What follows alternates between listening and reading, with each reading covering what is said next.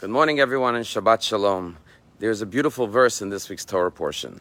A matter of fact, our rabbis tell us that the word teshuvah, which means repentance, which is what we focus on for the next month of Elul and then the high holidays, begins with the letter Taf. And the letter Taf, the first letter of the word teshuvah, is a symbol for this verse.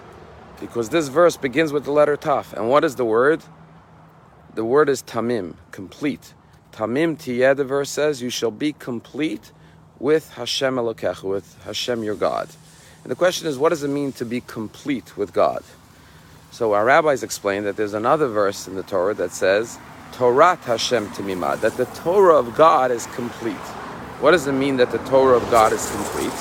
That the law is when you have a Torah scroll in the synagogue, there are hundreds of thousands of letters in the Torah scroll but every single letter must be present in the Torah. Every single letter must be perfect. If one letter is missing, broken, cracked, erased, it invalidates the entire Torah. And therefore, just like the Torah is complete, the Jewish people have to be complete. Meaning that while each person is an individual unto themselves, at the same time they have to realize that they're not complete without the entire nation. And therefore, we all have to be concerned and caring and loving towards one another. And the Lubavitch Rebbe says that part of the laws of a Torah scroll is that not only does every letter have to be perfectly written in the Torah, but no two letters could be touching each other. They have to be mukaf gvil, which means there has to be a white space around each letter. And therefore, the Rebbe says, on the one hand, each person, each Jew is an individual unto themselves, a world unto themselves. At the same time, they have to be in close proximity to the other letters to form the words and the verses and the passages of the Torah. And this is the way we prepare for the high holidays. As we know, when we go to the synagogue on the high holidays and we ask God for forgiveness, there's one category of commandments God cannot forgive us for, and those are the commandments between man and fellow man. That we have to repair with our fellow man. And therefore, the verse tells us, Be complete. Do not see yourself as a world unto yourself yes, you are a world unto yourself, but at the same time, you're not complete. Like a Torah scroll is not complete without each and every other letter, without each and every member of the Jewish nation and all of humanity on a whole.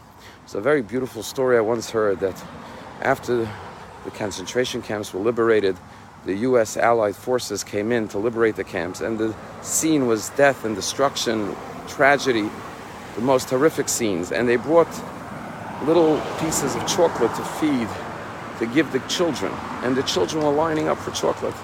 And one soldier was giving out chocolate, and suddenly he had no more. And there was a kid right in front of him who didn't have any chocolate to give him. He didn't have any chocolate to give him.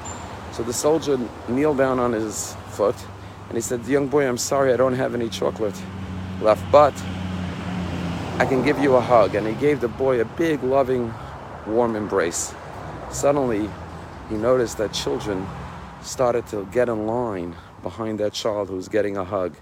And suddenly the line started to form, not for the chocolate, but for the hug. These children had not felt the hug of their parents, of their loved ones for years, and they were so desirous of a warm embrace.